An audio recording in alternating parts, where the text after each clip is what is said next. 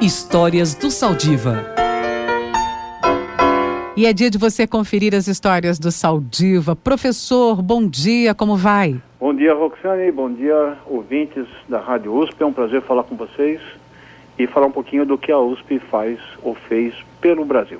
Ah, e hoje a história da Politécnica, a nossa Poli? A Poli, ela nasce de uma lei estadual de 1893 e começa a funcionar em 1894 na, na Poli Velha, na rua é, do Barão, na, no centro da cidade de São Paulo, na rua Barão de Três Rios. A, a Poli é uma escola que surgiu dentro de um conceito é, de engenharia alemã e foi liderada por o processo pelo professor Antônio Francisco de Paula Souza, que era um homem com ideias muito progressistas. Ele tinha uma história de é, luta pela pela República, pela abolição dos escravos e imaginou tecnologia como um instrumento de melhorar o Brasil o Estado de São Paulo. O desafio naquela época era a construção de ferrovias para escoar a produção agrícola rumo ao Porto de Santos. E a, isso só foi possível no Brasil é, pela existência da Politécnica. A Politécnica participou também dos grandes projetos de eletrificação de São Paulo, é, provendo então energia para que a cidade pudesse crescer, o Estado pudesse se desenvolver. Muito do que a gente tem hoje eh, de tecnologia funcionando no Brasil eh, foi da Poli que surgiu o esboço para a criação da Embraer e, consequentemente, do ITA.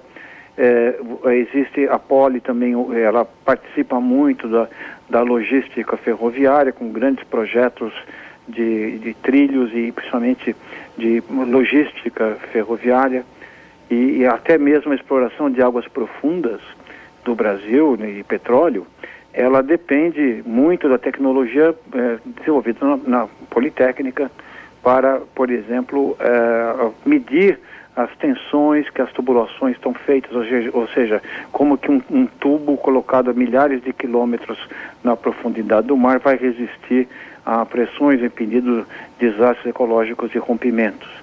Então a, parte de engenharia naval da Poli é fortíssima. Temos que lembrar também que a Poli ela formou um grande número de gestores, prefeitos, é, é, políticos que honraram o Brasil. É, então existe uma formação, um tipo de formação que a Politécnica coloca, permite então formar é, pela capacidade de planejamento de engenheiros políticos que conseguiram juntar é, digamos, é, política com conhecimento e planejamento.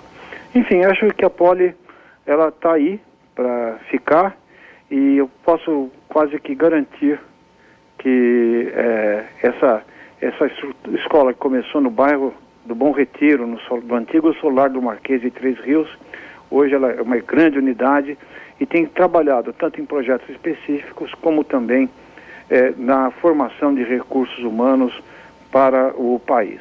Está aí, ou seja, muito do que a gente vê nas ruas, nos trens, no metrô, nos aviões que produzimos, no combustível e colocamos nos carros, tudo isso tem um pouquinho do dedo da Politécnica, uma das escolas mais tradicionais e que orgulham a Universidade de São Paulo. E que todos nós carinhosamente chamamos de Poli, a nossa Poli. pois é, ela, ela é uma escola extremamente é, é, é rígida, né? Inclusive é, ela é, é, tradicional o rigor do seu curso, né? E, e hoje ela tem um reconhecimento muito grande. A Poli tem parcerias de duplo titulação com várias universidades europeias e norte-americanas, onde os alunos têm a chance de é, viajar, receber pessoas, né? E esse é o, esse é o, o, o uma, uma, tradição da escola, formação de gente é, capaz. E isso tem sido ou seja, além de grandes obras, ela forma grandes indivíduos. Muito obrigada, professor Paulo Saldiva e suas histórias da universidade, da nossa USP, Universidade de São Paulo. Semana que vem tem mais. Ótima semana. Até a próxima, professor. Histórias do Saldiva.